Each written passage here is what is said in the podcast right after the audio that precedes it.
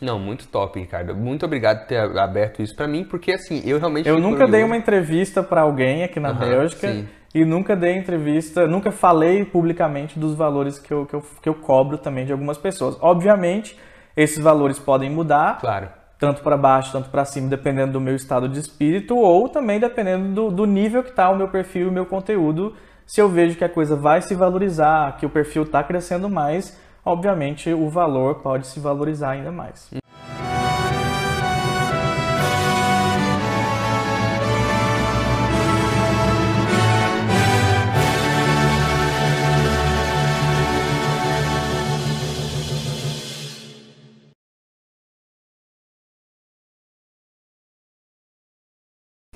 Pronto. Prontinho? É nesse sentido.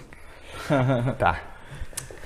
Fala galera, beleza? Estamos aqui com mais um vídeo para vocês. Hoje estamos aqui com o quarto podcast da minha série de podcast que eu estou lançando no canal.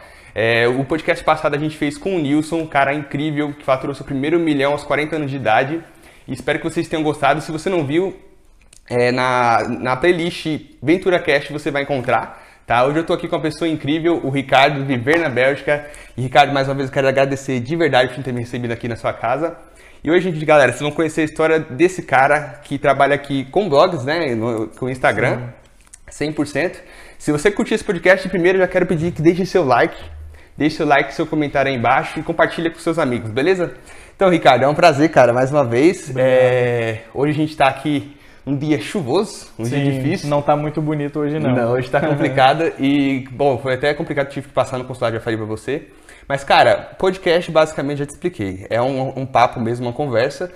A gente vai aqui sem filtro, não importa, gente, o negócio aqui é conversar e passar pra galera uma informação legal. Né? Como eu já disse pra você, o podcast é com o intuito de instruir o pessoal do Brasil que tem vontade de morar fora do país, independente do país que seja. O podcast hoje aqui na Bélgica, mas assim, um dia eu posso estar na, na Itália, no, em Sim. Marrocos, onde for, o que importa é passar conhecimento pro pessoal. Obrigado, Então, Ricardo, é, que, que você pode começar a dizer sobre, cara, como é que foi a sua vinda aqui para cá, o motivo de ter escolhido a Bélgica e como é que foi, como é que tem, chegou essa experiência de chegar aqui e tudo mais, como é que foi de primeira? Cara, é, primeiramente, obrigado de novo por ter Show. me feito esse convite aí do seu podcast, um formato bom que eu gosto. Já tinha te falado que é promissor e espero que você consiga viver disso também, produzir Sim. conteúdo. É muito legal esse formato. Show, obrigado. Bom, é, sobre a minha vinda para cá, eu vim uh, com a minha mãe. Minha uhum. mãe já tinha vindo para cá antes. Eu estava fazendo ensino médio no Brasil. Ela trouxe a minha irmã antes mesmo de terminar o ensino médio. E no último ano do ensino médio, ela me perguntou se eu tinha interesse de vir para cá também. Sim. Então, já estava minha mãe, já estava minha irmã, já tinha alguns primos aqui. Uhum. E eu uhum. falei, cara, por que não? Eu fiz um vestibular no Brasil para dizer mais ou menos assim: se eu passar, eu fico, um vestibular de Universidade Federal. Se eu não passar, eu vou. Essa era a uhum. prova que eu tinha feito, sim, né, sim. comigo mesmo. E aí eu fiz esse vestibular, não passei, e eu falei, Sim. cara, então pronto, é um motivo que eu tenho para aceitar. Show. E aí eu vim para cá com 17 anos, mais ou menos. 17 anos. É, para morar e com a minha mãe. isso foi em que ano? Que foi, faz muitos anos isso? Isso foi em 2006, né? 2006. Eu, fiz o, o, último ano do ensino médio em 2006, então só terminou o ano e eu já vim bem no início de 2007. Hum, então caramba. eu considero que foi 2006 porque já no finalzinho já estava com tudo pronto, só a, a, a passagem mesmo que foi marcada pro, bem no início de de 2007. Ah, 2007. Uhum. Cara, e você falou que você é de Goiânia, né? Também. Sou de Goiânia, sim. sim. Cara, Moro, morei lá. E aqui, galera, vocês têm que ver. Aqui é o que mais tem, tava falando pra ele. Eu falei pra ele que eu sou de São Paulo e não tem, não acha, é muito raro. Tem, tem. Sim. Mas é muito raro achar gente de São Paulo aqui. É né? instantâneo, né? A gente fala, poxa, já se assusta um pouco. O cara é de, de São Paulo, não é de Goiânia. Até fiz Sim. um vídeo zoando um pouco isso, uhum. porque só tem goiano aqui. É uma brincadeira, óbvio não desmerecendo nenhum outro estado, mas é, é natural. Todo mundo uhum. acha mesmo que é, o fato de ter muito goiano só faz vir mais goiano para é, cá e é, é uma verdade. realidade. Por isso, você acredita que isso pode ser algo de, de realmente, por exemplo, influência demais? Porque é estranho, né? A maioria de, é, de Goiânia. É estranho. Eu não sei dizer exatamente em que ponto uh, da história da imigração, uhum. do porquê de ter tanto goiano aqui é um fato, a gente constata, vê isso o tempo todo. Só que eu acho que é uma influência mais de, de amigos e familiares que vêm, conseguiram se estabelecer, se deram Sim. bem. E é natural a gente querer trazer os nossos, né, para próximo da gente. Então, você vê famílias inteiras aqui, que é o meu caso, por exemplo. Tenho mãe, irmã, cunhada, me casei aqui, tem primos, tios, tá, tem muita gente aqui, Sim. entendeu? E eu vejo isso repetir cada vez mais com outros, outras famílias de goianos também. E eu, e eu vejo isso não só aqui, mas nos Estados Unidos também. A maioria que eu vejo é o pessoal de Governador Valadares, né, de Minas Gerais ou de Goiânia, lá também é muito comum. Cada país tem a sua particularidade, né? De Sim. onde vem mais pessoas. Não, lá é total. Eu, pelo, alguns que eu conheço, bem poucos são de São Paulo. Eu tenho um amigo lá de São Paulo, Marcelo, muito, um abração pra você. Logo estaremos aí gravando contigo em- nos Estados Unidos, em New Legal. Jersey.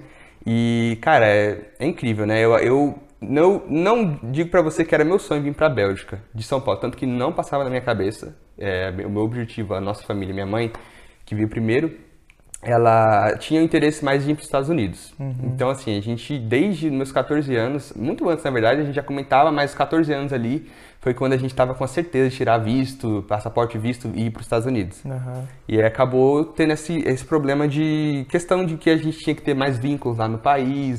Minha mãe foi negada três vezes o visto. Não. Primeira, segunda, ela te- tentou, trabalhou até, ela já trabalhou na Gol, companhia aérea, pensou assim, não, agora com certeza, muito mais fácil, né?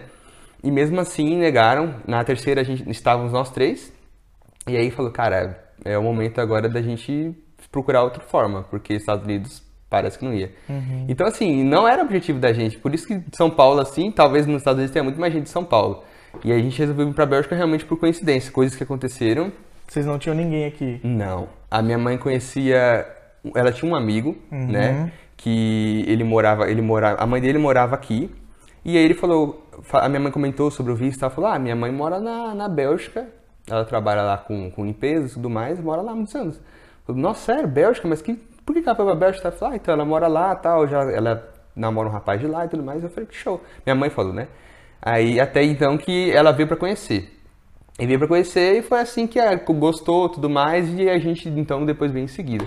Mas se não fosse isso, E de lá pra cá faz quanto tempo que vocês estão eu- aqui? a minha mãe veio pra cá, se não me engano, de, de vez foi em 2017. Então eu tô- e eu, tô- eu vim pra cá em 2018, em agosto de 2018. Vim, fiquei, ia ficar de férias de primeira. E aí resolvi que eu ia, falei, não, acho que vou ficar aqui mais um tempo, pelo menos pra tirar minha documentação. Minha mãe era casada com um europeu. Sim. Então eu falei, vou esperar mais um tempo para tirar meus documentos, dar os seis meses aí, aí depois que eu pegar um novo, aí eu já já posso voltar pro Brasil. Aí tô aqui há três anos, vai fazer três Hum, que anos. bom. É uma realidade muito comum na vida de muitas famílias brasileiras de vir, é, às vezes vem na cara e na coragem. Eu recebo muita mensagem de pessoas dizendo isso o tempo todo. Ricardo, tô indo porque minha prima mora aí. Tipo, tô indo sozinho, não tem ninguém aí, mas me inspirei em fulano de tal. E aí Uhum. a pessoa vem, conhece às vezes um europeu, né, começa a vida aqui. E esse quadro se repete muito, é muito Sim. comum. É bom ver que muitas pessoas ah, encontram o seu lugar fora do Brasil, né? Porque ela já às vezes vendeu tudo lá, é, abriu mão né, da família, tá longe, vem pra cá tentar a vida e consegue, né? Pelo Sim. menos ela se sente bem no lugar Sim. onde ela tá. Isso é muito bom, é confortante. Total, cara. É, vo- você falando sobre isso, sobre a pessoa vir, tentar a vida aqui, daí conseguir.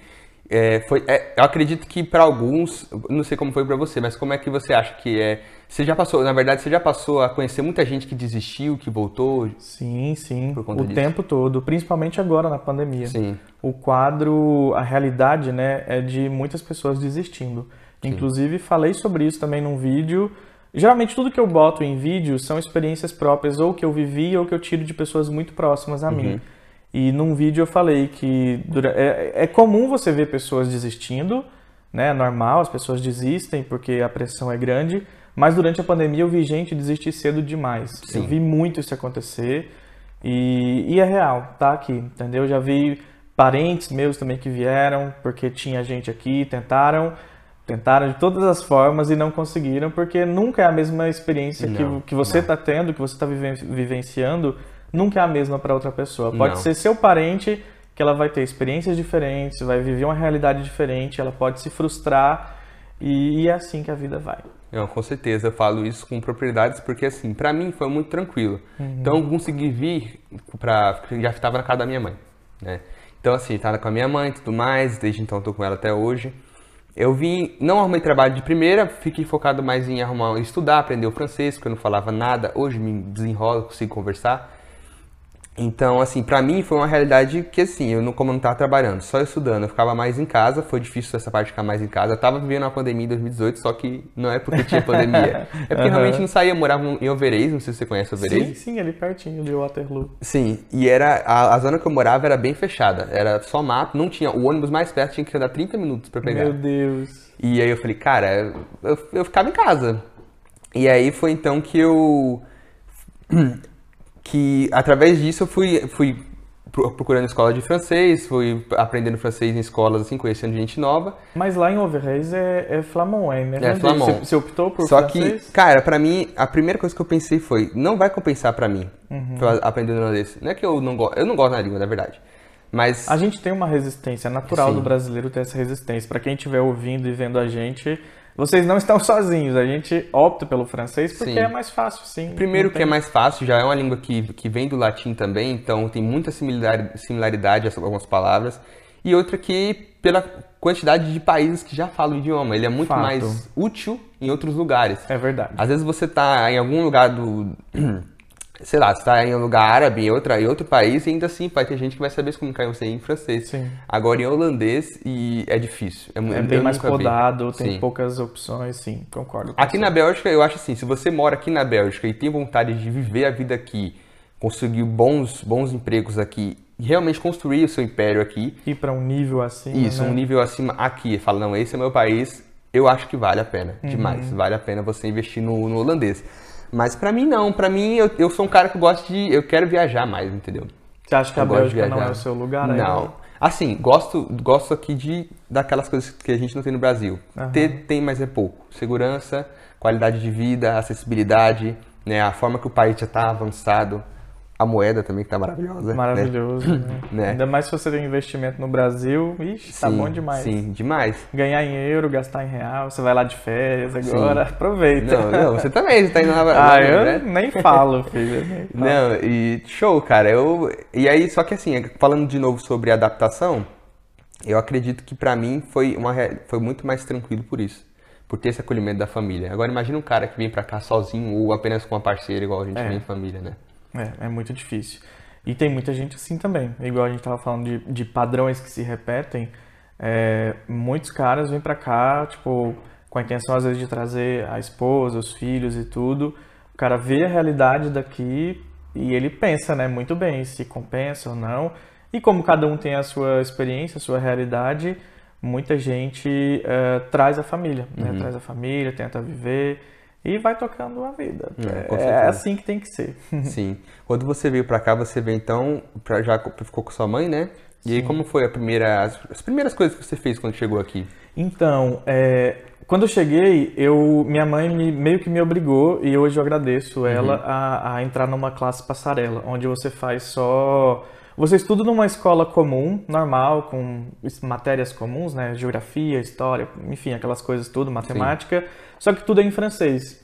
Então é uma turma adaptada dentro de uma escola normal, como se eu estivesse revivendo o meu último ano do ensino médio lá no Brasil. Sim. E foi muito bom, cara. Em menos de sete meses eu já tava com o francês afiadinho. Caraca. Eu costumo dizer que o francês que eu tenho hoje, depois de 15 anos, é basicamente o mesmo que eu tinha no primeiro ano, Hum. quando eu segui essa, essa classe é, especial. Sim. É, claro que a gente Foi com o caso da tempo- minha irmã também. Ela, Sério? Sim. Claro que com o tempo a gente aprende mais expressões, enriquece um pouco mais o vocabulário, mas a minha base eu adquiri nesses primeiros sete meses e foi indo. E aí eu saí dessa escola, nesse primeiro sete meses, um ano, digamos assim, eu não fiz muita coisa, só ia pra escola, voltava, tava tudo certo, tudo lindo. Quando eu me vi na necessidade de começar mesmo a, a entrar no mercado de trabalho, é, a gente também não tinha documento nessa época. A gente veio sem documento para a Bélgica. Sim. Então eu vivi essa realidade igual todo mundo vive aqui. E aí, na espera de que tudo acontecesse, a gente tinha ali eh, o governo falando que haveria uma anistia, que é uma regularização em massa em alguns anos. Então todo mundo estava muito esperançoso com isso. Sim. E os requisitos era que você falasse um dos idiomas do país, que você tivesse integrado na sociedade, se a família tivesse filhos, os filhos deveriam estar na escola, então estava tudo certo, estava tudo lindo. E aí, né, na espera dessa, dessa resolução do governo, eu pensei, cara, vou fazer alguma coisa que eu gosto. Eu gostava muito de fotografar, de fotografia Sim. como hobby mesmo. E aí eu fiz um cursinho de uns dois meses, coisa pouca assim, sabe? Mais boba. E minha mãe me deu a primeira câmera que eu tive. Não era uma câmera profissional, era uma, uma câmera que tinha um zoom bacana, ela ficava uhum. grandona, assim, ah, o negócio do zoom. E, e as fotos ficavam lindas com esse zoom, assim, sabe? Eu falei, cara, eu vou criar um Orkut na época uhum. para expor esse material, para expor essas fotos. E fui alimentando essa, essa, essa página no Orkut com essas fotos, juntando contextos e filosofias, coisas minhas de um uhum. adolescente Sim. que estava aqui com 18 anos ainda. E isso foi crescendo, crescendo, crescendo. A galera começou a, a, me acompanhar lá ainda na época do Orkut, por conta das fotos que eu postava, das edições maneiras que eu fazia com foto. Top. E aí começou a acontecer eventos brasileiros aqui. E aí o pessoal pensava, nossa, vou precisar de alguém para fotografar, cobrir um evento, vou chamar alguém. Nessa hora começou a surgir ali uns contatinhos de pessoas interessadas para que eu fosse nos eventos fotografar, só que eu nunca tinha fotografado dentro de um evento. Isso em 2008, mais ou menos? 2008, Caraca. 2009 no máximo, entendeu? Uhum.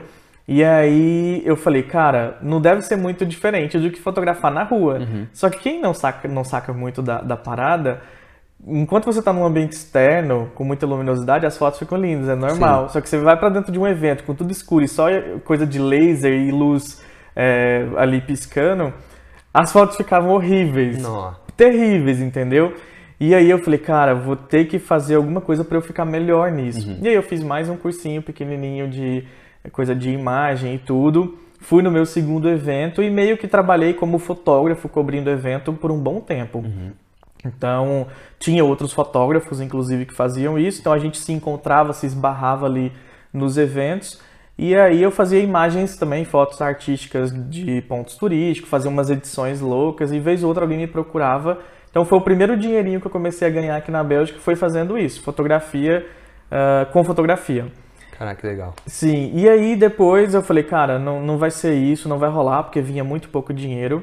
E aí depois eu fui para limpeza, como todo mundo. Uhum. Trabalhei bons anos na limpeza, limpava neve de lugar, Nossa. tipo, escritórios, todo tipo de lugar, lugar longe, você saía às vezes da sua casa, andava duas horas, dava lá na fronteira na Holanda para fazer um trabalho de uma hora e meia, duas horas, voltava para cá, tipo, morto, e você só tinha trabalhado uma hora. Mas era o que, o que tinha para fazer na época, enfim, há, há, muitos anos atrás.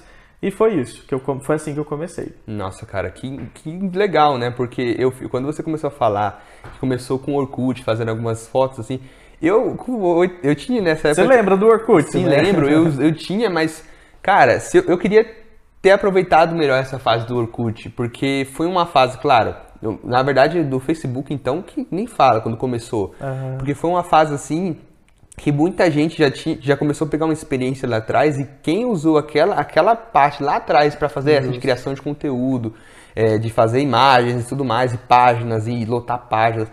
Cara, isso aí era algo assim, quem aproveitou hoje consegue, entendeu? É, você pega experiência de rede social, Sim. né? Porque quem vê a gente hoje já vê a gente já bem posicionado, uhum. já tem um, uma galera que te acompanha bacana, uma audiência maneira não vê que você começou lá atrás uhum. com zero, uhum. do mesmo jeito. E tem gente que começa hoje do zero com as ferramentas que tem à disposição, Sim. que já são ótimas, são otimizadas, perfeitas, mas o Orkut, cara, MSN, as primeiras versões do Facebook eram terríveis. Terrível, Era, era difícil de, de acessar. Sim. Era assim, não era aquela coisa super otimizada. A internet antigamente não era muito boa. Não também. era nada no mobile, não tinha nada não, de telefone, era tudo tela de computador. Sim. Eu acho incrível porque eu lembro que eu tinha um celular antigo, assim, de botão, e tinha o Facebook. Nesse daí já não era tão antigo, era, tipo, já o Facebook já dava né? pra conectar. E nossa, eu, eu mexi, pra mim é aquilo, nossa, tecnologia incrível. Quando eu vi o primeiro Android na minha vida, foi. expandiu minha mente, assim. Com a telona Sim. e tudo, né? E eu não conheci, que foi até aqueles. Quando eu fui ver Android mesmo, foi um Galaxy aqueles S3, se não me engano. Isso não é tão. Não é faz tanto não, tempo. Não. não faz tanto tempo, é porque realmente eu não tinha essa familiaridade com rede social. Uhum. Então é legal e a gente ver assim. É, um cara que, sei lá, tem um milhão de seguidores, várias coisas assim, com fazendo vlog, é, fazendo.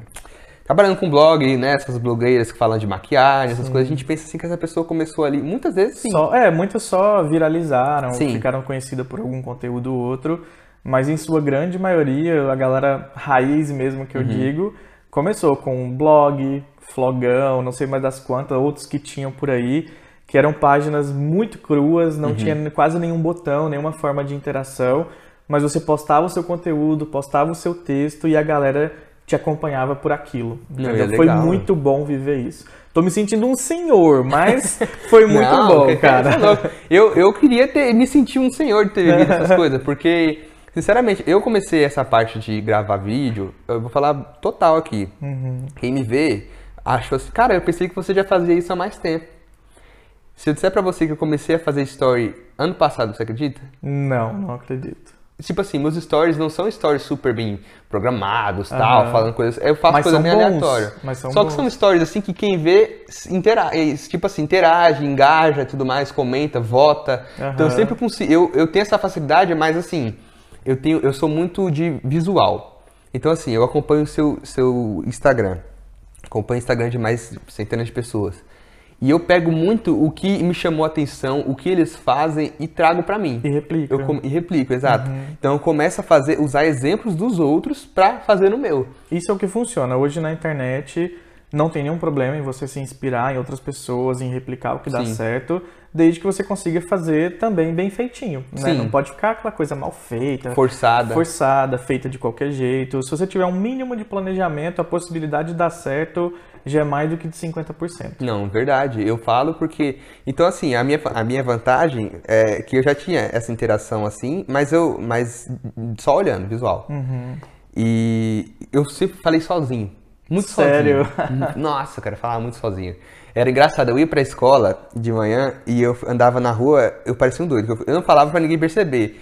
Mas eu ficava conversando sozinho, eu falava, e aí galera, beleza, estamos aqui, mais um programa pra vocês. Já Isso com 11 anos. ensaiando. Eu nunca tinha pego uma câmera, eu nem tinha celular. Aham. E, e assim, eu tinha, inspiração, eu tinha essa inspiração de falar, eu sempre gostei de conversar.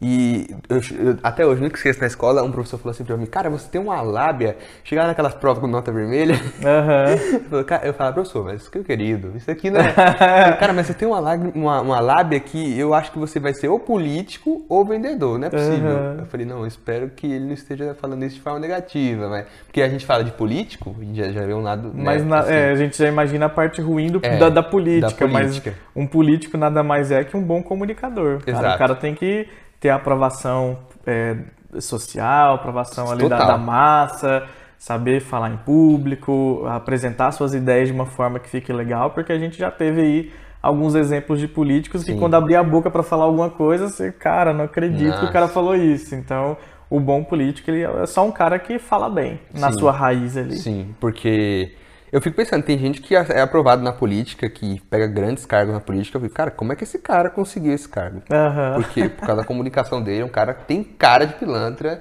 cara de errado e assim. Mas é verdade, é uma questão realmente essa de comunicação. E quando ele falou vendedor também, eu levei de errado dos dois, mas depois eu falei, parei pra pensar, com uns anos, depois eu vou, mas aquilo ficou enraizado na minha cabeça. Falei, cara, ele pode ter falado isso de vendedor, porque um vendedor basicamente não é necessariamente um cara que tá ali na frente da loja, ou eu posso ajudar tal. Sim. Mas às vezes é um cara que, que, por exemplo, um cara que tá numa agência de carros, é dono de uma agência de carros, falando de forma maior assim, ele é um vendedor. É. Um cara que, entende? O É- próprio influenciador, o produtor de conteúdo, É um ele é um vendedor de si mesmo, da sua própria autoimagem. Ele anda com um produto que é ele. É, de um produto que é ele próprio, a sua própria imagem, que tem que se vender, porque senão as pessoas não se interessam, não se interessam nele para poder fazer com que ele fale da marca dela ou algo nesse sentido. Eu tô falando do, do influenciador mesmo, Uhum. que da pessoa que vive disso. Sim. Mas no produtor de conteúdo de um modo geral, ele tem que vender o seu próprio conteúdo. Ele tem que atingir as pessoas ali que não sabem, às vezes, que precisam daquilo. O cara vai fazer aquilo chegar na pessoa e ela vai se interessar, vai consumir aquilo em vários níveis, né? Tem primeiro consumir conteúdo só de visualizar e se alimentar daquilo, mas também se o cara for muito bom, ele desperta o interesse na pessoa de comprar algo físico Comprar, mesmo, sim. né? Um produto. Uhum. Então é o caminho de, de- das vendas, né? Que a gente fala. O, o bom comunicador ele sabe fazer isso certinho e o cara se fizer isso bem tá, tá bem na vida, cara. Sim. Tá, tá feliz. Não, total. E você é um exemplo disso, de que trabalha com parte de comunicação, como eu falei pro pessoal aí.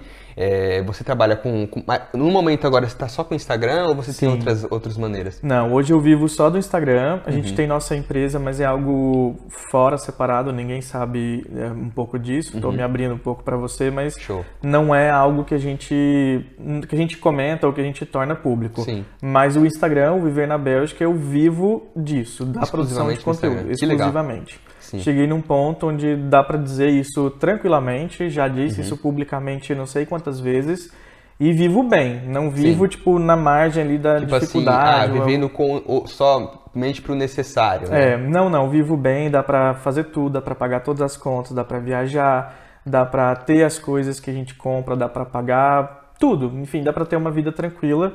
Hoje eu sou casado, Uhum. tenho meu esposo, ele também tem o trabalho dele, Sim. e juntos a gente consegue ter uma vida suave, Pô, cara, que bem tranquilo, tranquila. cara. Que legal. Nossa, eu. Mas não foi, foi sempre assim, não, viu? E é aí que, a gente, que eu quero que você puxe lá atrás, na linha do tempo, e explique um pouco mais como é que chegou até esse momento do Instagram. Então, é, eu criei o Viver na Bélgica, era, era só um site. O Viver na Bélgica nasceu de um site. Nasceu da necessidade que eu percebi na época, foi em 2015, de que não tinha ninguém falando da parte chata de viver na Bélgica. Sim. Na parte chata que eu digo, a parte de procedimento, a parte de falar de documentação, procedimentos administrativos, nacionalidade, enfim, tudo aquilo. A gente tinha pessoas. Perdão, vou recomeçar. A gente tinha pessoas que já produziam conteúdo para a internet, só que era um conteúdo mais superficial. Era um conteúdo eh, geralmente cobrindo evento, compartilhando uma notícia, coisa muito tranquila, muito suave. sim. E não tem nada de errado disso, nisso. Só que eu vi que não tinha ninguém fazendo o que estava já no meu coração de fazer. Eu falei, cara, se não tem ninguém fazendo, por que não eu? Né? E aí eu comecei a escrever, né, fazer artigos, textões gigantes mesmo, de horas de pesquisa, tradução e tudo. E criei um site do zero, sozinho, sem nenhum conhecimento disso. E fiz o meu primeiro artigo, que se chamava na época, deixa eu ver. Ah, Três Segredos do Sucesso na Bélgica. Hum, legal. Eu fiz esse artigo, postei no site e compartilhei no Facebook. Teve 20 mil compartilhamentos. 20 mil compartilhamentos, não Caraca, 20 mil não, curtidas. é isso que eu tô pensando. Vou lá. Nesse dia, eu não tinha criado a página do Facebook ainda do blog. Eu tinha compartilhado pelo meu perfil. Peguei Sim. o link do site, compartilhei no meu perfil. Teve 20 mil compartilhamentos. Eu falei, cara, não, não tem como. Tipo assim, viralizou, né? o, primeiro, o Uhum. primeiro artigo. E aí eu criei uma página no Facebook, página mesmo ali, fanpage. Uhum. Sim. E aí a página cresceu eh, numa semana com um só artigo, 11 mil seguidores Caraca. com um artigo só no Facebook. E eu pensei, é, deu certo. Sim. É isso, é isso, vai ser isso. E aí comecei a fazer um artigo por semana, artigo longo, textão. Eu consegui fazer com que alguns brasileiros na Bélgica, eh, apesar da gente achar que a galera não tem muito a, a, a, a praticidade de ler, a, a coisa ali de buscar texto, né, de ficar lendo, consumindo um conteúdo em texto, eu consegui fazer muita pessoa ir para um site para ler conteúdo nessa época. Não, e foi legal. muito bom. Não, demais, cara. Porque isso foi em que ano você. Isso foi em 2015. 2015. Eu criei o blog em setembro de 2015, o, o Viver na Bélgica site. Fiz esse primeiro artigo, postei no Facebook, viralizou 20 mil compartilhamentos. Todo mundo da Bélgica acho que chegou a ver esse artigo na época, lá em 2015 ainda. Se você chegou depois, você não deve ter visto. Tanto é que eu já retirei também os artigos, hoje já é outra parada. E aí eu falei, cara, dá pra fazer algo legal. E aí foi, toda semana eu criava um artigo sempre nesse sentido de coisas interessantes, é, procedimentos. Eram artigos muito longos, então a pessoa ficava ali às vezes 5, 10 minutos lendo o conteúdo, era gigante os artigos. E sempre por trás, eu nunca mostrava quem era eu. Sim, nunca. Somente de. Era só viver na Bélgica, a pessoa não sabe. Quem chegava, caía no artigo, não sabia que era eu, não tinha um rosto. Então, quando a- o primeiro que eu compartilhei foi pelo meu perfil pessoal, mas os próximos foi pela página Viver na Bélgica e uma foto ali amarela escrito Viver na Bélgica, então ninguém sabia quem que era. Sim. E aí foi ah, uns dois ou três anos depois, fazendo isso, o negócio cresceu, chegou lá em 30 mil seguidores na página. O, o site estava quase que caindo ah, frequentemente porque tinha bastante acesso. Muito acesso, sim. É, não era otimizado, não era preparado para um 2015. fluxo. É, não, e não- eu não tinha o- a ideia de que se o site recebesse muito fluxo de clique, ele poderia cair, eu não fazia ideia. Não, nem- então direto eu tava tô fora do ar, cara, direto, direto. E aí eu falei, é isso. Tipo, deu certo, eu vou começar a aparecer mais, né? Vou, dizer, vou assinar os artigos, dar o meu nome, dar um rosto pra coisa toda. E aí isso marcou uma segunda fase da minha presença na internet, na produção de conteúdo, ainda dentro do Facebook. E aí eu comecei a ir para os vídeos. O mesmo conteúdo que eu fazia em texto, coisa gigante, eu falava ele, eu narrava, eu aparecia em Que vídeo. já pega um outro público. um outro mais- público. E aí, cara, não, não, daí pra frente não teve como voltar mais pra trás. Foi batata. E aí, de 2017 pra frente, tomou uma proporção muito grande.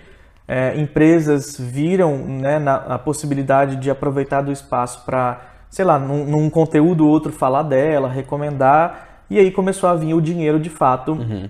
Em 2017. De 2015, do- durante dois anos, não veio nenhum centavo. Só Aham, os sim. acessos ali do Google, que era centavos, coisa muito pouca.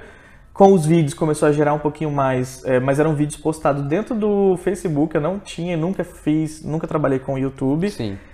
E aí, cara, começou mesmo a crescer. E aí as, as empresas me procuraram, falaram: Nossa, cara, você fala bem, já te acompanho já há algum tempo.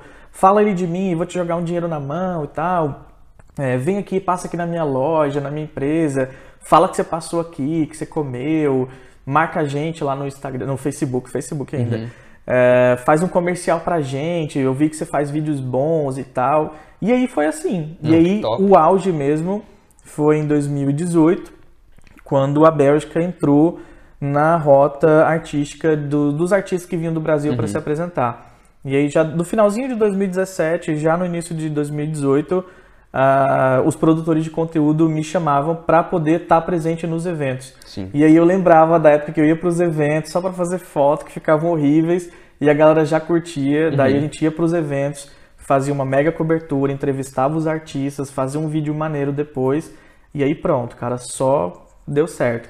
E aí no dia em 2019, bem no iníciozinho, uma, uma minha prima falou assim, cara, por que, que você não migra pro Instagram? Por que, que você não faz a mesma coisa que você faz no Instagram, que é uma rede social que está crescendo muito E o Instagram, ele começou a ficar forte, você falando sobre 2019, então você veio, de certo modo, tarde pro Instagram, né? Muito tarde. Porque eu, já fui mexi, acho relutante. 2017, mais ou menos. Sim, eu fui extremamente relutante. Uhum. Falava Instagram, hum, hum, cara, é uma rede social muito visual. Você precisa construir. Sim, era muito mais imagem É, no Instagram. Hoje em dia já é mais sim. aberto. E apesar de não parecer, eu, eu sou uma pessoa muito, in- muito tímida. Eu sou tímido, sou introvertido. Uhum. Sim. Mas quando eu ligo a câmera, eu consigo fazer o que eu preciso Show, fazer. não, isso eu percebo, eu, cara, eu, sou, eu digo pra você, eu sou um fã do seu trabalho, da, da, da forma que você interage, que você explica. Obrigado. Que eu fico assim, realmente eu gosto bastante dos seus stories, sempre vejo. Obrigado, cara. E aí foi isso. Eu eu fui relutante para poder migrar para o Instagram, mas a partir do primeiro momento que eu pisei no Instagram, foi um reflexo do que eu já tinha no Facebook. Então a galera já começou a acompanhar.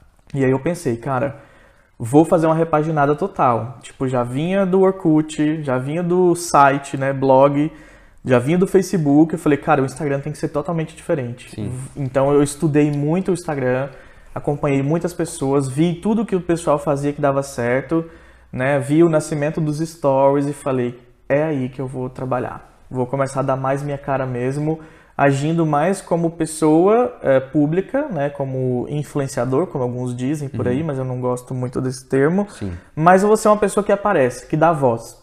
Então, foi, essa, foi aí que eu pensei, né, em migrar. E deu certo, cara. E aí foi.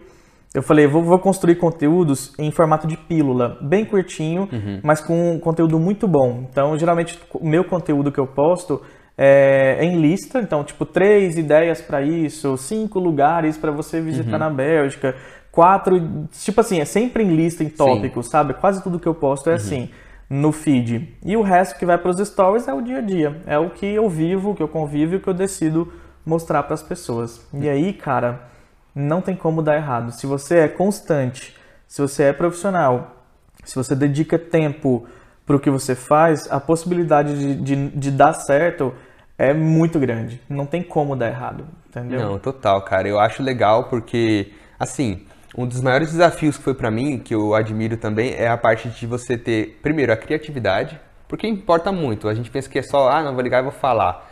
Mas às vezes a maneira que você faz de forma mais criativa, entende? Igual os, os Reels agora trouxe, eu fico de boca aberta com, a, com o tanto de criatividade que o pessoal tem. É. Quando eu tenho uma pequena criatividade, igual eu fiz no Reels esse dia brincando, peguei um, um filtro de um ET lá e coloquei e fiz uma brincadeira. Eu vi. Eu. Aquilo, aquilo veio na minha cabeça um dia antes, depois eu vi um filtro, eu vi uma postagem e liguei. Aham, sabe? aí Mas, tipo boom. assim, foi, foi exatamente assim. Eu vi uma postagem falando, uma página no Instagram que eu sigo, e eu pensei, nossa, eu queria fazer um story, pelo menos um story mostrando dia a dia, eu falei, eu fritando um ovo, mostrando que eu sei virar um ovo, só. aí eu falei, cara, eu, só que só story, beleza. Aí depois eu vi essa página falando, nossa, alienígenas virão no futuro, não sei o que. Eu falei, caraca. E eu achei, eu, eu, eu dei risada na hora que eu vi. E, e eu falei, não, vou fazer alguma coisa assim. E aí eu fiz o primeiro Reels, foi aquele. E eu achei assim, cara, foi muito difícil, eu tive que pensar. E tem gente que tem uma criatividade, tá criando Só sempre. liga e faz, né? Só liga e faz e tá sempre criando, às vezes, ou o pessoal que dança também, sabe, tipo assim, dançar, eu não sei dançar, eu gosto, mas não sei. É, eu gosto, acho legal e bonito, mas também não sei mover um braço pra dançar, Sim, cara. não, eu, tô- eu sou assim também, eu gosto, eu queria aprender até, nossa, eu tem, tem três coisas que eu queria muito, que eu, antes de eu morrer eu vou aprender, mas não eu falo assim antes de morrer, mas tipo assim, eu quero morrer bem velho, mas é dançar, algum tipo, tipo de dança, eu gosto muito de sertanejo, não, assim, não tem outro assim que eu pensei em aprender a dançar, mas sertanejo, forró, eu gosto disso, que é Empire, né, acho legal, cantar, que eu, eu não sei cantar, mas eu queria aprender a cantar, pelo menos usar minha voz, melhorar minha voz pra saber cantar de alguma forma, mesmo que eu não virasse cantor. Sim. E é dançar, cantar e, e tocar um instrumento. Sabe? Eu também tenho vontade de aprender um instrumento. É, eu, não, eu tenho muita vontade de aprender ou bateria ou violão, de primeira assim. Aí se eu aprender um dos dois, eu quero aprender teclado, piano, né? Mas é bem diferente. E cara, é bem legal, velho, porque. E como é que é? É, é é- é desafiante pra você. Tem dias que eu tenho certeza que você não tá com tanta coragem de fazer É. stories. Hoje mesmo, por exemplo, é um dia. Ainda mais o um di- dia igual É, o hoje. dia não tá bonito, Não não, tá agradável. É, apesar de ser. um- Todo dia pra mim é um, é um dia bom porque eu acordo com vida. Eu Uhum. acho que se eu acordei respirando, tá tudo certo. Mas você abre a rede social e você às vezes se depara com muita coisa ruim Uhum. o tempo todo. Sim. Então, psicologicamente, você tem que estar com a cabeça bem no lugar para você filtrar o que, que é vida real, o que, que você vai trazer de dentro da tela para fora para você e até que ponto você vai ser influenciado com aquilo. Então, hoje mesmo, por exemplo, eu abri e vi só coisa ruim lá no Brasil. Nossa. Muita coisa ruim, aí você pensa, cara, querendo ou não, isso te influencia de alguma forma, isso reflete na sua vida. E se você não se permitir se alimentar de outras coisas boas, não mudar o ar um pouco, mudar a cabeça para uma outra coisa legal, fazer uma atividade, um hobby, ouvir uma música, você vai ficar naquilo. E hoje, mais ou menos, foi um dia assim, eu acordei um pouco difícil, né, um pouco eh, triste com algumas coisas que eu vi. Sim. Só que é, quando você é uma pessoa que já está no nível profissional, já está ok, você dá margem para que dias como esse podem acontecer e você produz conteúdo com muita antecedência. Então eu tenho hoje conteúdo para pelo menos duas semanas se eu ficar parado, trancado debaixo de coberta, eu posso só clicar em postar e vai. Então ninguém Sim. vai saber, ninguém vai perceber. Sim. Tanto a nível de story, tanto a nível dos Reels, que é o formato que eu estou fazendo agora, tanto a nível de conteúdo para o feed. Eu tenho conteúdo para duas semanas, talvez até um mês, tranquilo. Porque a frequência que eu posto no feed é uma vez no mês e olha lá, entendeu? Quase nada vai para o meu feed, a não ser que eu acho que vale a pena mesmo transformar aquilo em texto, transformar numa arte, para as pessoas lerem, é, consumir aquele conteúdo, salvar para ler depois. Se não, dá para ser passado nos stories de uma forma mais espontânea. E os Reels é um projeto que eu tenho de é, 60 dias seguidos de vídeo, um por dia. Ah tá, você começou. Mas é recente esse projeto? É começou? recente, eu vi a necessidade de criar isso para poder atingir mais pessoas. Uhum. Então, quem trabalha na rede social sabe e percebe como que tá as tendências das coisas e o formato é um formato que está sendo muito entregue. Sim. Então, se você posta um stories e tem, sei lá, mil, duas mil visualizações, quando você posta um Reels, ele chega para 10 mil, 16 mil pessoas muito mais fácil. Sim. Então, basta que, que o conteúdo seja é, interessante e compartilhável de uma certa forma. Então, isso está muito da- de projetar mesmo aquele conteúdo para aquilo especificamente. Mas na parte mesmo da produção de conteúdo, não é todo dia que você está feliz, não é todo dia Não. que você está criativo, mas você aproveita aquele dia que você está muito produtivo e produz muita coisa. Muita coisa. Entendeu? Que foi o que eu fiz nos últimos três, quatro dias. Eu produzi conteúdo para duas semanas mais ou menos, Uhum. mas se eu não fizer nada, daqui duas semanas eu vou ter que fazer alguma coisa, Sim. porque já não vai ter mais nada para postar. E é assim, é aquilo, né? Porque você produziu para duas semanas que você não vai deixar de produzir um, um amanhã ou depois. Exato. Se você se acomodar, você vai esperar passar essas duas semanas Uhum. E depois você vai se ver na, na necessidade de forçada, né, de Uhum. querer fazer alguma coisa. É. Mas muita coisa que eu posto nos stories é espontâneo mesmo. Uhum. É naquele momento, chegou pra mim um negócio, eu já mostro, é, recebi uma notícia, já comento também. Agora, vídeos é, pré-moldados, coisas que eu falo sempre, que eu já sei que eu vou falar daqui a um mês, eu gravo hoje, gravo até com a roupa que eu vou estar no dia, gravo, depois eu assisto no meu telefone, tipo, ah, é aquela roupa que eu tava. Então eu visto aquela roupa, gravo dois, três stories antes, e aí vem o que eu já tinha falado há, há um mês antes. Então é só uma questão mesmo de você jogar com o seu conteúdo. Isso não é enganar as pessoas, é só porque você vive disso, você Sim, trabalha claro. disso. E é como produzir qualquer outro alimento e você tem em estoque. Sim, é verdade. basicamente isso. Você vende, por exemplo, coxinha, pão de queijo, Uhum. você vai ter ali um tanto em estoque, caso alguém te ligue e fale, olha, tem uma festa que hoje preciso de 100.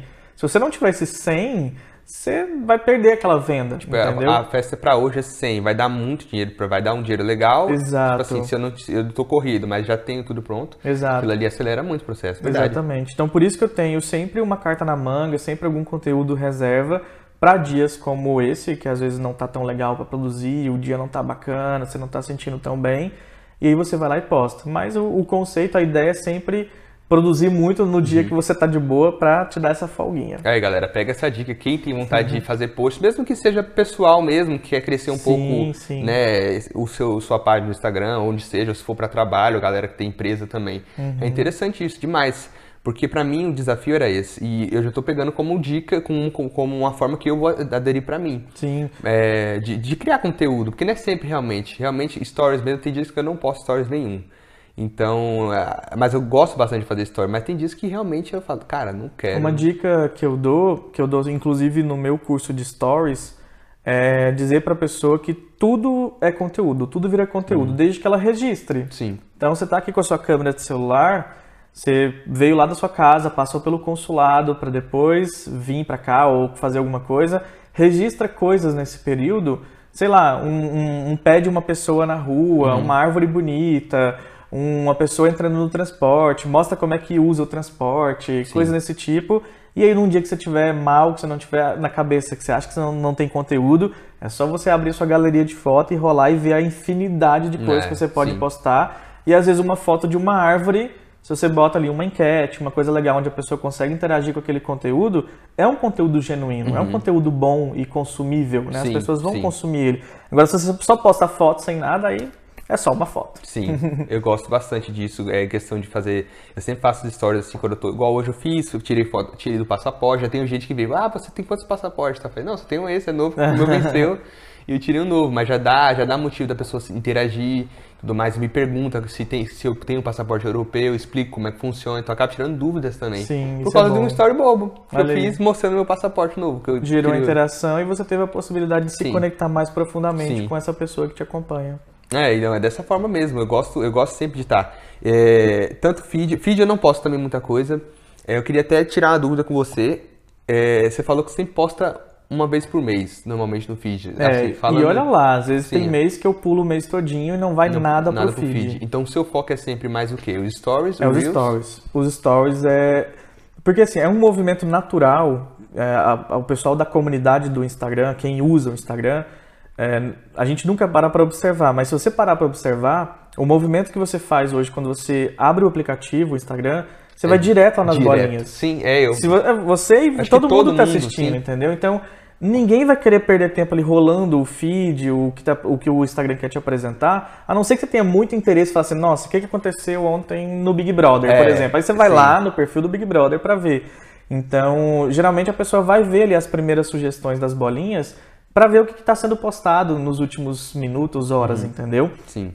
E aí, sabendo dessa, desse movimento natural, é, obviamente a gente não quer ficar para trás, a gente vai produzir mais conteúdo para o story. Story. E aí, né, um- uma conta às vezes com seguidores similares ao, ao meu, por exemplo, tem bem menos ah, visualizações e, e bem menos alcance nos stories porque a pessoa produz pouco, entendeu? Então, quanto mais você produz, mais consistente você é naquilo, mais você vicia as pessoas em saber que você vai ter sempre conteúdo para elas.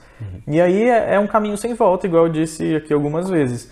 Uma vez que você é consistente, faz uma coisa legal, que desperta interesse nas pessoas, não tem como dar errado.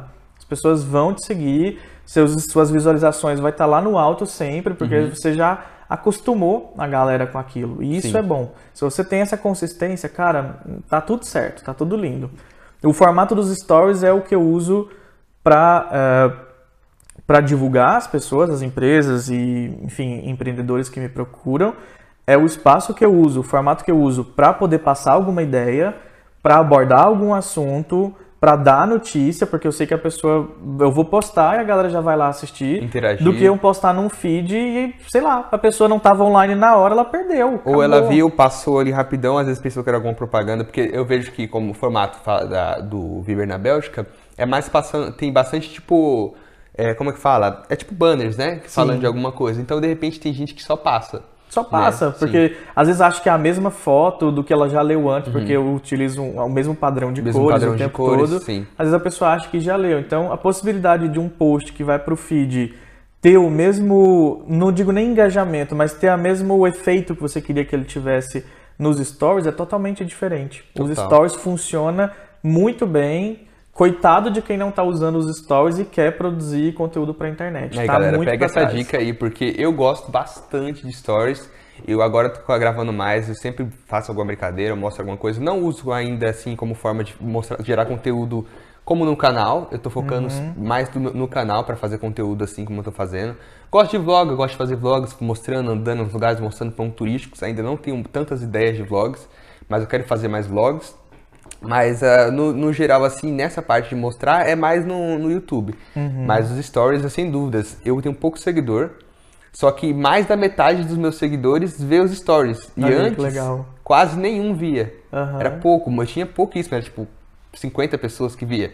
E, mas também eu não postava quase nada. De repente uma foto, alguma, alguma coisa, quando eu ia viajar aí, tipo, dois meses depois. Então, tanto que foto mesmo, quando eu postava no, lá no feed, né? Ah, Sempre aparece aquela coisa, ah, tal pessoa postou uma foto após tanto tempo e tal.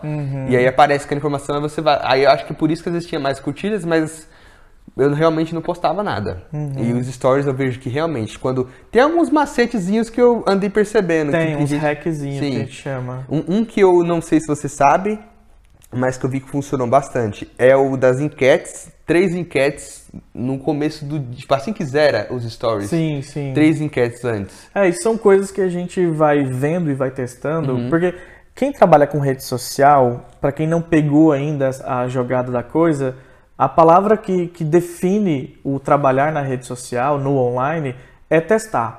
Testar Sim. é, formatos, testar ah, linguagem que você usa, testar um, o que a gente chama de call to action no final, que é uma chamada Chamada pra pra ação. ação, né? Tipo, ah, curte aí. Você vai ver todo mundo repetindo Uhum. isso, porque se você não lembrar a pessoa que ela deve curtir, dificilmente ela vai fazer esse movimento. Então, é uma confirmação a mais que você vai fazer no final. Tipo assim, se você gostou, curte aí. Você vai ver todo youtuber fazendo isso, todo produtor de conteúdo falando, arrasta pra cima se você quiser ver, ou então compartilha se você- se isso falou com você, se é legal. São testes que as pessoas vão fazendo e se tá dando certo, a pessoa vai replicando.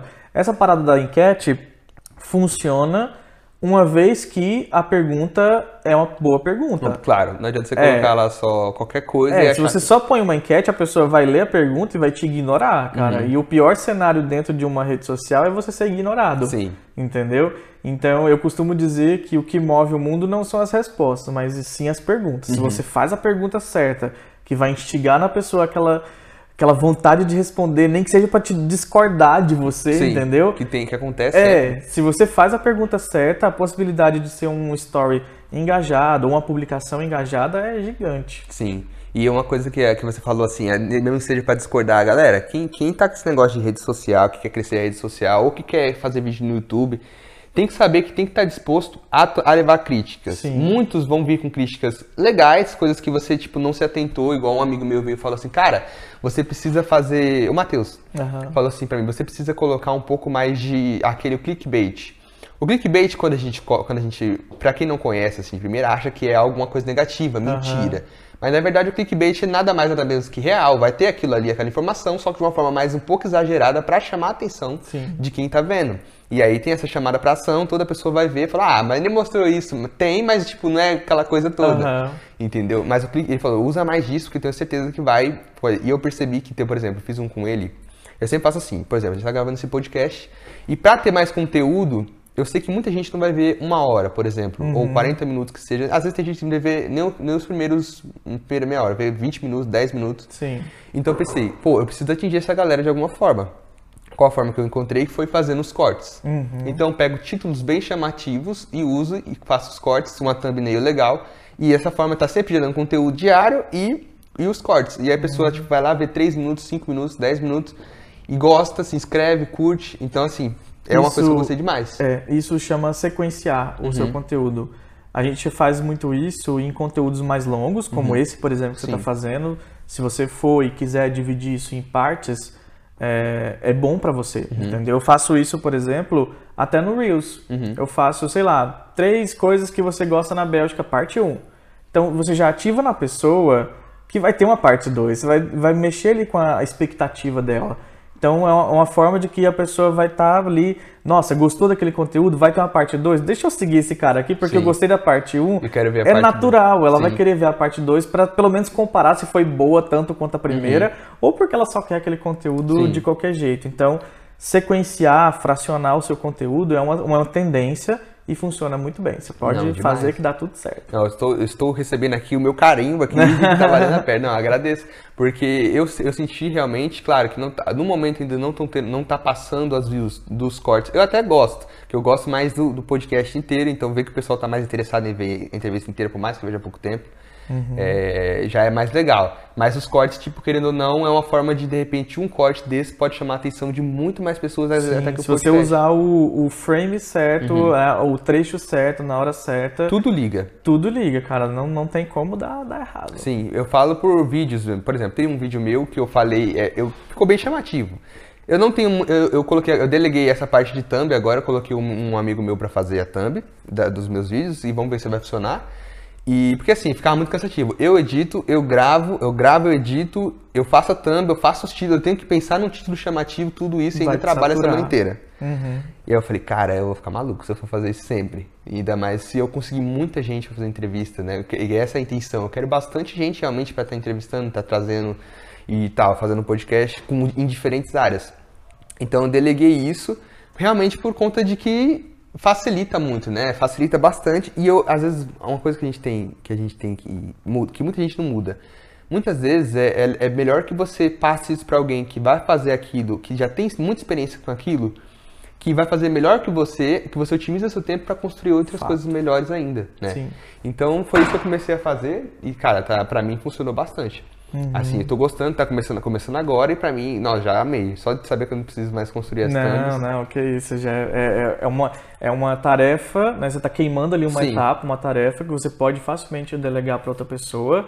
Vai dar vontade nela de fazer, porque ela sabe que ela é boa nisso, a uhum. ponto de você ter dedicado isso para ela. Sim. É tudo bom, tipo assim, uhum. assim, não tem coisa ruim, porque para você é uma tarefa a menos, você vai ficar mais desbloqueado para pensar em outras coisas mais importantes Gerar conteúdo. conteúdos novos. Exatamente. Sim e vai dar liberdade para a pessoa mostrar que ela é boa, entendeu? Uhum. Tentar pelo menos, né, fazer num padrão ali que você quer. Isso é muito bom. Não, com certeza. Dessa forma uma empresa, certo. uma empresa mesmo grande é, é, dessa forma que eu normalmente trabalho. Empresas grandes não, você que fica às vezes aquela pessoa que tem aquela visão de ah, eu vou, não, eu vou me tornar muito bem sucedido, vou ter minha empresa sozinho, uhum. tal, que é, não, porque primeiro que aquele egoísmo, às vezes, querendo provar para alguém, ou pra, provar para família, tal, ou quer falar assim, ah, vou crescer nas redes sociais sozinho. Uhum. Tipo assim, no início, realmente, é você, você e só. Mas quando você, assim, eu tô no início também, mas eu sei que eu tenho, se eu estou tendo a condição de delegar aquilo para que eu consiga construir coisas melhores, deixar aquilo mais bem feito, porque eu quero realmente colocar em peso toda, toda a minha dedicação no que eu quero, porque eu acredito no, no potencial. Uhum. Então, eu por acreditar, eu passo para outra pessoa que vai fazer melhor que eu. Sim, é um caminho é. natural, é bom, é uhum. saudável fazer isso e te deixa com menos peso porque você é a ponta final disso tudo, uhum. principalmente em quem trabalha com o conteúdo. Eu, eu vou trazer para o meu lado, porque hoje o Viver na Bélgica empresa, uhum. a gente tem aqui umas cinco pessoas, a gente tem equipe, a equipe que cuida de, de cada coisa. Eu que sou a ponta, o Sim. visual da, do conteúdo, eu tenho alguém para mim que faz pesquisas e traduções de conteúdos que vai para o feed depois em algum momento. Tem o meu esposo que é contábil, que ele uhum. faz a, a gestão do, do que entra, do que sai como empresa.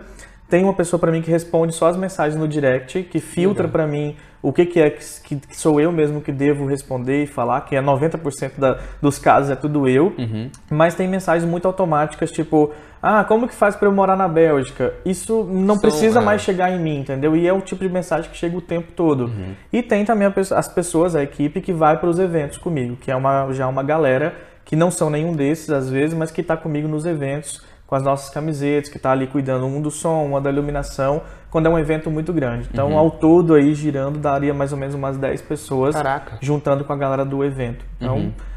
dessa forma você fica suave para ser essa ponta final, entendeu? Uhum. Para ser o rosto que vai estar tá ali falando, para ter as suas ideias, então, muita coisa do que eu tenho de ideia, às vezes vem da, da, da nossa própria galera, da, uhum. da, família, de amigos. Legal. Entendeu? E aí você é a pessoa que vai personificar ali aquele personagem, fazer uma gracinha ali, uhum. ou um conteúdo bom que seja, pra, pra coisa fluir, entendeu? Uhum.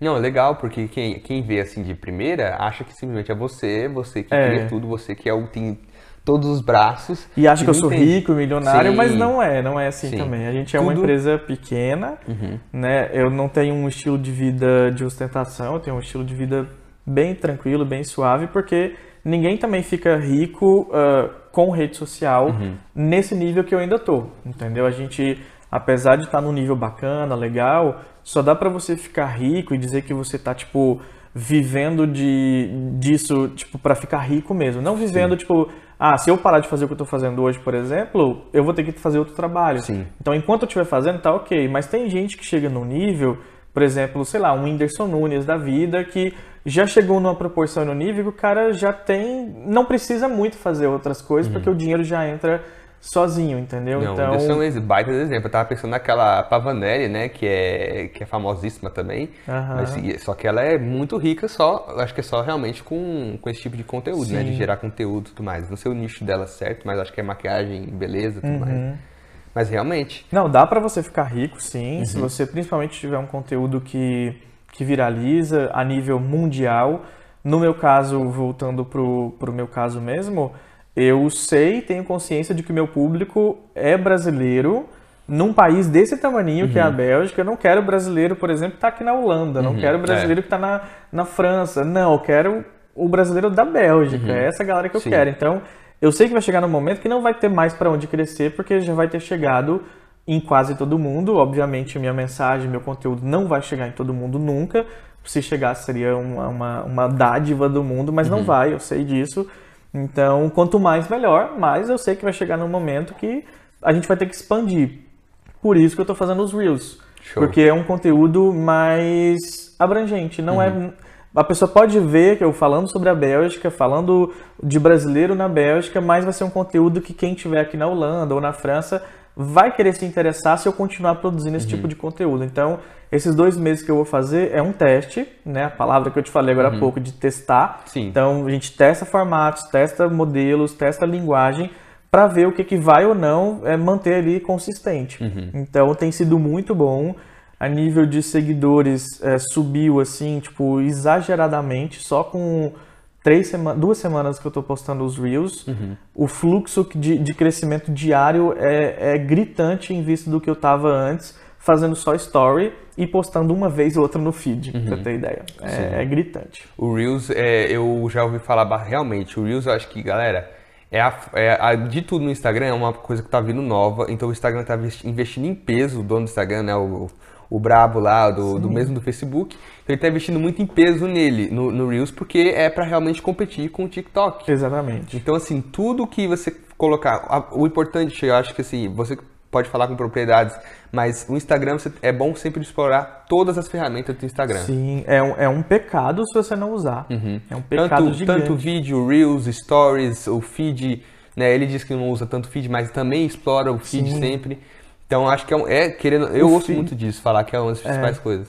O feed, ele é uma vitrine. Uhum. Ele vai estar tá lá estático, parado, vai ser o seu legado, o seu histórico, a pessoa vai cair ali se amanhã um story que você falou há 24 horas, se você não salvou ele num destaque, é um conteúdo perdido. É. Então você hoje produz conteúdo para ser descartável, uhum. entendeu? Ele é um conteúdo descartável, a não ser que você salve ele num destaque e aí tá tudo certo. Mas no feed é a sua vitrine fixa, uhum. né, estática, vai estar tá ali como histórico o seu portfólio do que você já fez, ou não, também depende do, do que você quiser fazer. Mas é, se você não testa todos os formatos, você está pecando muito na rede social. Tem Sim. que testar, tem que usar. Usa formato carrossel, que é passando hum, ali as sim, fotos. Sim, eu comecei a usar recentemente, estou gostando. É muito bom. Faz vídeo, faz IGTV, que são vídeos maiores. Esses vídeos, por uhum. exemplo, que você lança no YouTube, Dá para podcast, no IGTV? joga pro IGTV. Que legal, entendeu? Você vai ter duas plataformas onde a pessoa vai poder consumir esse conteúdo. E o IGTV, é, a pessoa, por exemplo, pode encontrar ele facilmente ou ela sempre tem que entrar no meu perfil o, o ideal é você afunilar para ela cair no seu perfil. Uhum. Então você faz isso com os stories, por exemplo, falando, gente, tem vídeo novo no IGTV, então, quem já está assistindo o seu story porque foi lá no início do Instagram, clicou lá na sua bolinha e chegou até você, você afunila e joga ela pro, pro hum, seu conteúdo. Legal. O explorar do Instagram, ele não apresenta muitos vídeos do IGTV. do IGTV. É isso que eu ia perguntar. Assim como do Reels, ele tem uma aba só pro Reels, mas o explorar mesmo, ele bota mais fotos do, do feed, fotos uhum. mesmo. E vídeos curtinhos de, um, de até um minuto. Agora, vídeos do IGTV, que pode ir até uma hora tranquilo, é melhor você afunilar e desenvolver uma estratégia para... Uh, como que eu posso dizer? Afunilar não, como é que eu queria dizer, gente? É, educar, uhum. uma forma de educar o seu seguidor de estar tá sempre consumindo o seu conteúdo. Ah, legal, legal. Não, eu não sabia. Tanto que o explorar agora, eu, eu, eu vejo que tem muita coisa de explorar, mas explorar é completamente confuso. Não, eu, é, é 100% confuso. Eu, eu não entendo nada do, do, meu explorar. Só que você, querendo ou não, não sei se. Eu acredito todo mundo. Sempre de repente está no explorar vendo algum vídeo, aqueles vídeos satisfatórios do cara, sei lá, Sim. amassando uma latinha, uhum. amassando uma bola de golfe. E tipo assim, uns vídeos assim bem aleatórios, aleatórios mesmo. E a tendência é você clicar no que tá mais na vertical, sim. porque ele lembra você do story hum. e automaticamente ativa na sua cabeça que pode ser algo mais interativo, mais gostoso de ver do que um vídeo no formato quadrado, quadrado. ou na, na horizontal, que é do YouTube. Então funciona muito bem se você souber jogar um pouco com, com os interesses né, dessas uhum. pessoas, da movimentação dentro da rede social. Testa todos os formatos, não tem como dar, dar errado se você testar e ver o que melhor se aplica para o seu conteúdo e se inovar dentro do possível para não ficar para trás. Uhum. Essa é a jogada. As hashtags, é, falando sobre hashtag, realmente funciona? Você acredita que funciona hum, muito? Para mim não funciona. Não, né? Para mim não. Galera, eu também eu vejo muito no YouTube. Eu, eu sempre pesquiso sobre é, conseguir público no Instagram, engajar e tudo mais. Eu uso sempre as hashtags porque o pessoal fala, não, explorem as hashtags, explorem hashtags.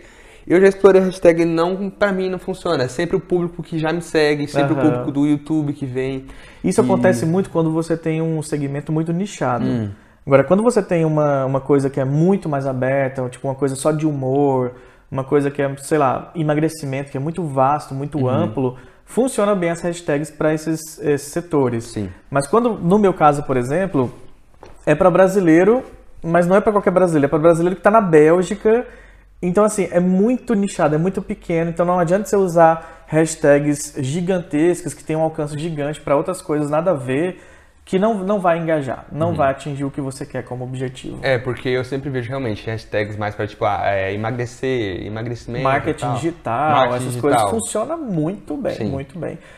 Eu não vou dizer que hashtag não funciona, porque ela funciona para muita gente. Sim, não funciona para mim. Funciona para você. Porque eu tenho a total consciência de que meu conteúdo não se aplica o uso de hashtag o tempo todo. Eu tenho ali uma, duas hashtags que eu uso. Tenho a minha, Viver na Bélgica, uhum. mas funciona para muita gente. Inclusive pessoas do meu curso, que eu falei recentemente, uh, tem posts extremamente engajados porque usaram ali 10, 15 hashtags e isso mudou o perfil da pessoa, fez assim, ó, vum, hum, no legal. perfil dela, depois que ela passou a usar as hashtags. E quando você tem uma conta comercial, você consegue ver de onde veio cada clique, cada curtida. Então, o nível de, de alcance que ele teve por conta das hashtags é estrondoso. Então, uhum. para ele, funciona Funcionou, muito bem. Então, sim. você tem que, de novo, testar.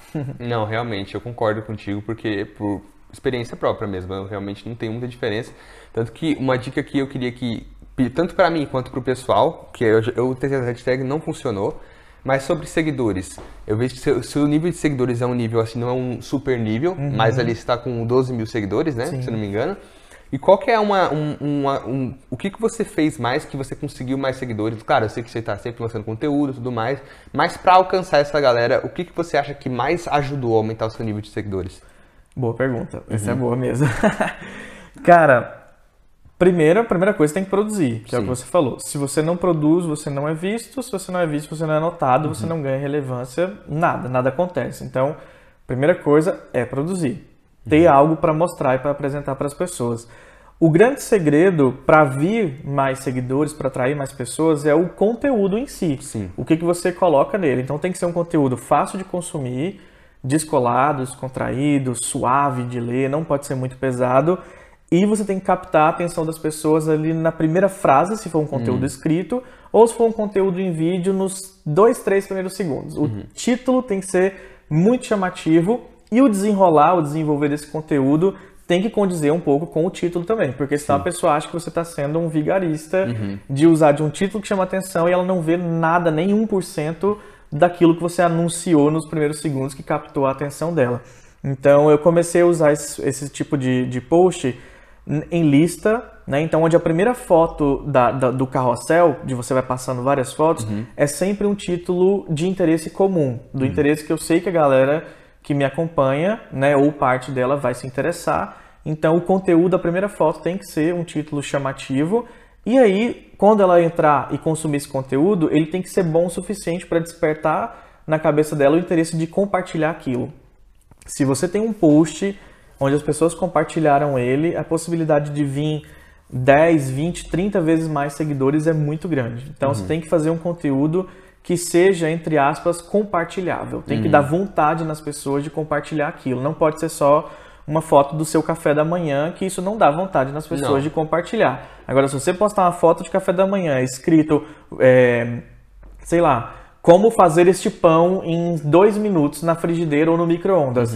A pessoa vai clicar para saber, pelo menos, cara, só dois minutos no micro-ondas? Como assim, um pão bonito desse? Aham. A pessoa vai rolar, vai querer. Se ela gostou, ela falou assim, cara, isso aqui é genial. As pessoas precisam saber desse pão que do- dois Sim. minutos. Ela vai clicar em compartilhar, entendeu? E aí, você faz aqui, ó, boom, entendeu? Show. Porque aí vai ser não só a minha galera, meus 12 mil lá que estão me seguindo, mas os 12 mil daquela pessoa também, se ela tiver, claro, na mesma proporção Sim. que Às você. vezes mais, e aí, pô. Claro, bem mais, às vezes, né? Num, num modo geral, um pouquinho menos, mas tem pessoas ali que compartilham seu conteúdo que tem 100 mil seguidores, 200 mil seguidores. E isso é uma possibilidade de abranger o alcance do seu post gigante. Sim. Ter você mencionado num story, um conteúdo seu compartilhado no story, é a melhor coisa do mundo. Por quê? É lá nos stories onde todo mundo tá. Então, se alguém compartilha um conteúdo meu no story dela, pronto, eu deito feliz e vou pra praia, porque uma pessoa já compartilhou. Imagina 50, 100, Não, entendeu? com certeza, cara. Então, realmente é algo que, cara, gente, pelo que eu entendi total aqui, é orgânico. É questão 100% do pessoal. orgânico. No meu caso, sim. Sim, 100% compartilhar, você criar realmente um conteúdo que seja compartilhável. Você tá criando um conteúdo aí que quem olhar vai falar, não, tem que mandar isso pro meu amigo, pro meu melhor amigo, tem que mandar isso pra tal pessoa. É. Ou você tá criando um conteúdo ali só pra pessoa é, consumir aquele conteúdo e depois passar e deixar pra lá.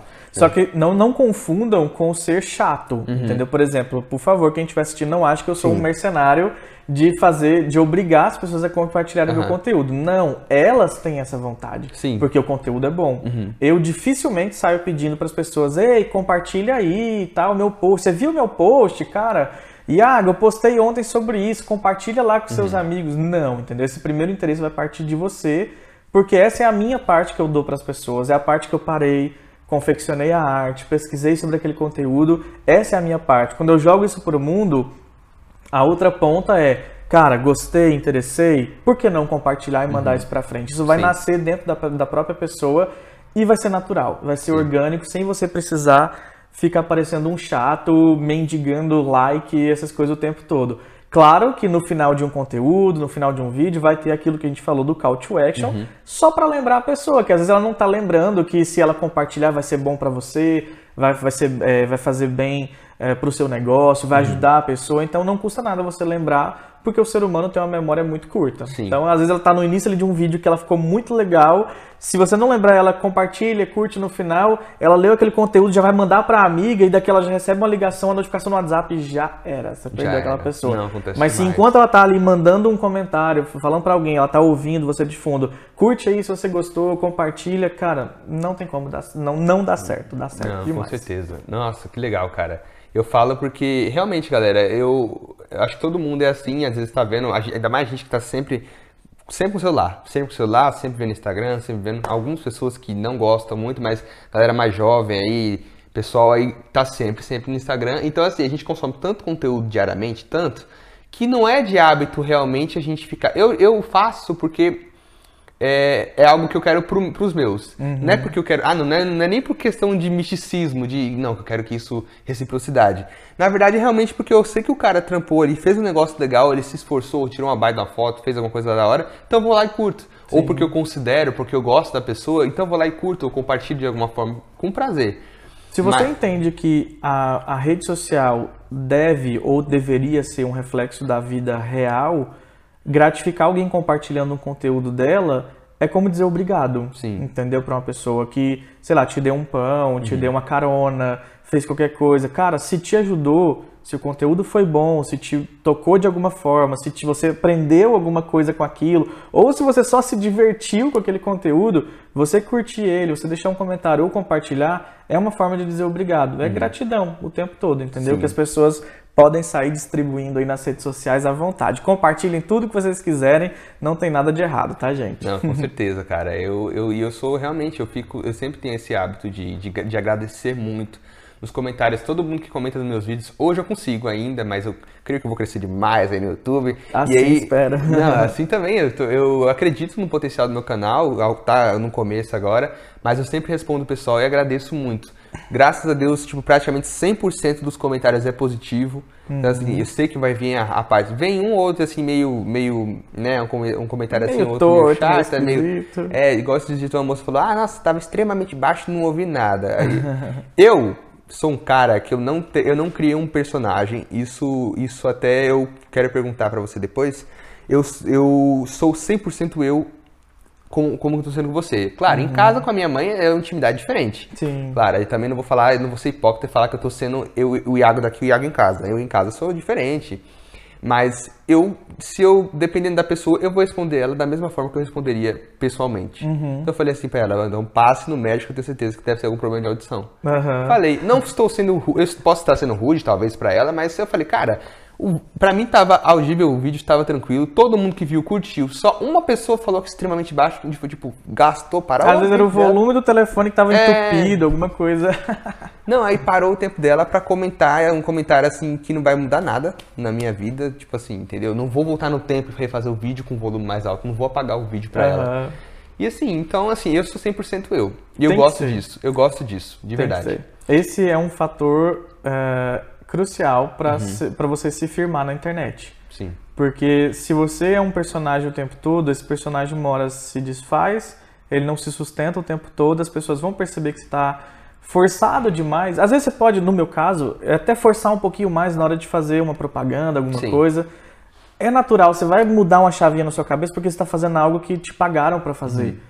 É natural, as pessoas podem perceber isso, mas não tem nada de errado. Uhum. Não tem nada de errado, é Como natural. Como em qualquer outra conversa, a primeira, a primeira interação assim é sempre diferente, né? É sempre uma interação assim, por exemplo, você vai estar, tá, de certo modo, você coloca ali uma barreira, né? Aquela barreira de, de comunicação, e aí, dependendo se a pessoa tiver ali, tipo, você sentir que tem essa liberdade de falar de tudo e realmente conseguir conversar, sentir essa intimidade, você abre. Uhum. Então você realmente tem essa chave na nossa cabeça que a gente muda. Todo podcast eu começo falando com a pessoa, dá uma impressão que é entrevista. Depois já tá um papo mó legal, como a, gente, como a gente tá conversando aqui.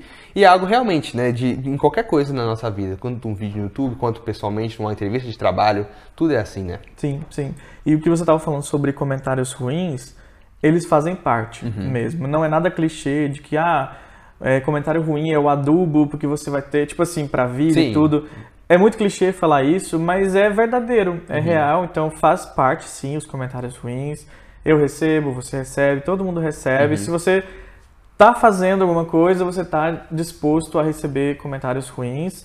E isso é só mesmo ter a cabeça bem no lugar, respirar bem, ali para entender que aquilo diz mais sobre a pessoa que está fazendo o comentário do que sobre você. Sim, verdade. Eu recebo muita crítica, é, não vou dizer nem crítica, mas eu recebo muita gente é, discordando de algumas coisas que eu falo uhum. e digo, mas quando você vê é, a forma que a pessoa discorda de você, ela já errou tudo, ela já cagou em tudo, uhum, entendeu? Sim. Já fez tudo errado Porque existem formas até para você discordar da pessoa. Falar assim, ei, Ricardo, isso que você falou, por que tal você não falasse assim, assim, tal, diferente? Mas a pessoa já vem com 15 pedras na mão e fala, você é um irresponsável, você é isso, esquisito, que É. não sei o quê, gordo. Cara, eu recebo isso Com o tempo né? todo, Sim. entendeu? Seu gordo, bochechudo, para de falar isso, tipo, o tempo todo. E a pessoa acha que vai parar a gente, só que Não, não, e-. Eu me divirto tá. muito, pra Não, ser bem com sincero. certeza. Eu amo quando alguém tem o trabalho de ficar meia hora escrevendo um comentário, um textão gigante, ou manda às vezes pra mim só no, no DM, porque eu vou ler aquilo, eu vou primeiro me divertir muito e eu posto geralmente Uhum. essas mensagens. Então, é muito ruim quando eu não tenho nada desse tipo pra postar na semana. Dá vontade Aham. de, de pedir pra alguém Vou lá criar- fazer pra vou criar você. um fake pra fazer um hater. É, exatamente. Dá vontade de você mesmo pedir pras pessoas, ei, manda umas merda lá pra mim pra eu postar. Porque eu me divirto muito, cara, Uhum. Sim. com comentário ruim, ainda mais quando a pessoa já começa errada, Uhum. entendeu? Então é a melhor coisa você rir de você mesmo, você se diverte com isso. E rede social é isso, cara. Você tem que mais se divertir do que se preocupar com ela. Se você está mais se preocupando, mais quebrando sua cabeça, mais passando raiva com o seu negócio online, significa que tem algo que pode estar um pouquinho errado aí. Não, sai Agora, se tipo você assim, eu se não falo diver- sai fora, mas às vezes você tá trabalhando com, com um nicho que não é um nicho legal pra você. É, que às vezes não é o que você se identifica. Porque a partir do momento que você faz uma coisa que você gosta, ou de, ou de alguma forma aquilo ali te, te, te dá. Eu amo podcast. Então, assim, pra mim, isso, isso aqui tá sendo um lazer, Uhum. sabe? Trocar uma ideia. Não é algo assim que eu venho pra cá. Posso atravessar a Bélgica, eu vou fazer com o maior carinho, porque eu gosto. Entendeu? Então, assim, pra chegar a esse nível de estar tá passando estresse, raiva, não sei o que e tal, sendo cansativo, exaustivo, é porque você tá fazendo a coisa errada, Sim. na minha opinião. Você tem que rever algumas coisas, ver a linguagem que você está usando, ver o que, que você está jogando para o mundo, porque isso vai bater lá e vai voltar, vai refletir em você de alguma forma. Então, se você está tendo muita crítica, tipo, só crítica, ou só gente te atacando, ou só dor de cabeça com o que você está jogando para o mundo, tem que dar um stop, tem que dar uma reduzida, rever algumas coisas e identificar onde você está errando para não errar mais. Sim, com certeza, Essa é cara. a parada. Total. Pô, Ricardo, é, para finalizar aqui, eu queria fazer uma pergunta pra você. É, sobre, realmente, assim, mais sobre. Você fala que hoje você vive do, do Instagram, né? Sim. Cara, é, falando sobre faturamento, se você tiver vontade para falar. Hoje você consegue fazer mais ou menos um faturamento, sei lá, mensal. Somente com o Instagram, você consegue faturar mais ou menos quanto? Cara, eu não vou te dizer o valor exato. porque nada nada é exato também, é, né? Mas assim, dá pra ter uma média. Às vezes as pessoas podem se assustar um. Uhum. pouco. Primeiro porque eu não cobro barato pra poder usar meu Instagram de vitrine. Sim. Eu deixo isso bem claro e reafirmo pra todo mundo que estiver assistindo. Se você tem interesse de mandar uma mensagem pra mim pra fazer uma divulgação, alguma coisa, já vem assim com a carteira bem preparada porque Uhum. eu não cobro barato. Sim, porque você valoriza. A galera, é É. aquele negócio. Existe preço e existe valor. É. O valor dele, ele sabe muito bem, ele, sa- ele garante o valor dele, ele sabe que vale o que ele tá cobrando. Exatamente. Eu detesto quando a pessoa chega no outro assim e fala assim, nossa, mas tá caro, não sei o quê. O cara vai fazer um trabalho que vai deixar a casa da pessoa incrível, por exemplo, com construção, que é Aham. onde eu tô. E a pessoa, nossa, mas que caro. Cara, você tá louco pra deixar sua casa bonita. O, cara, o trabalho do cara é um trabalho top. E ele sabe o valor do trabalho dele e você vai, vai falar uma merda dessa, é o maior desrespeito que tem, Aham. na minha opinião. É terrível. Então, assim, só de divulgação dá quase metade disso. Uhum. Imagina que cada story que eu faço, mais ou menos eu vou revelar pra vocês, custa em média 400 euros. Sim. Cada Ah, story. Sim. Então, às vezes eu faço sequências, às vezes eu falo de uma pessoa 3, 4, 10 vezes no mês, ou menos que isso. Mas também eu ganho dinheiro com o Instagram, com os meus cursos que eu faço, onde cada curso é 107, 200 euros. Uhum. Então tem turmas que dá às vezes 30, 50 pessoas no mês, eu repito esse curso diariamente. É, e, No momento você só tem um curso do Instagram, né? é, do Instagram, Tá, curso legal. de stories principalmente, porque Sim. é lá onde a galera tá. Sim, e tenho também o meu curso de Instagram para negócios, mas esse curso é presencial, Uhum. mas por conta da pandemia a gente não tá reunindo Não tá as pessoas. Mas já tem uma ideia para talvez mês que vem ou daqui a um mês acontecer esse curso de novo presencial, que já tem, acho que se não me engano, 30 pessoas inscritas. e esse Uhum. top. curso custa 200 euros. E aí tem também a consultoria que eu dou ah, pessoal para pessoas que estão querendo abrir negócios ou pesquisar sobre tudo na Bélgica, onde cada hora dessa consultoria é 200 euros. Não, muito legal, cara. Então dá para você ter uma ideia mais ou menos que dependendo do fluxo de pessoas que me procuram, dá para fazer talvez até muito mais que isso. Não, muito top, Ricardo. Muito obrigado por ter aberto isso para mim, porque assim, eu realmente. Eu nunca dei uma entrevista para alguém aqui na uhum, Bélgica. Sim. E nunca dei entrevista, nunca falei publicamente dos valores que eu, que, eu, que eu cobro também de algumas pessoas. Obviamente, esses valores podem mudar. Claro.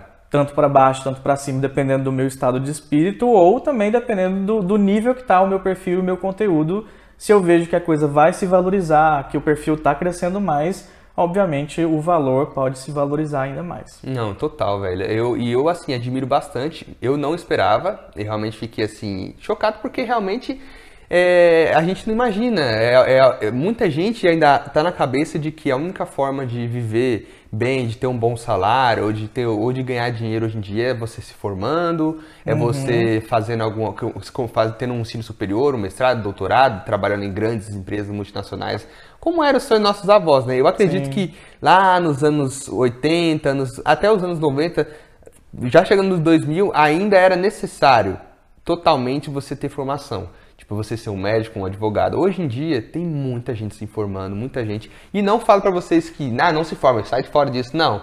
Sigam a vontade você, de vocês. É, se você tem condições, se você tem um preparo familiar para isso, por que não? Entendeu? Sim. Vai lá e faz, segue. Mesmo depois que você se formar, se você vê que não é algo que, que você se vê fazendo pro resto da sua vida, vai para onde você se sente mais confortável, porque a vida é curta e passa rápido. Com certeza, Ricardo. Não, eu concordo 100% com isso.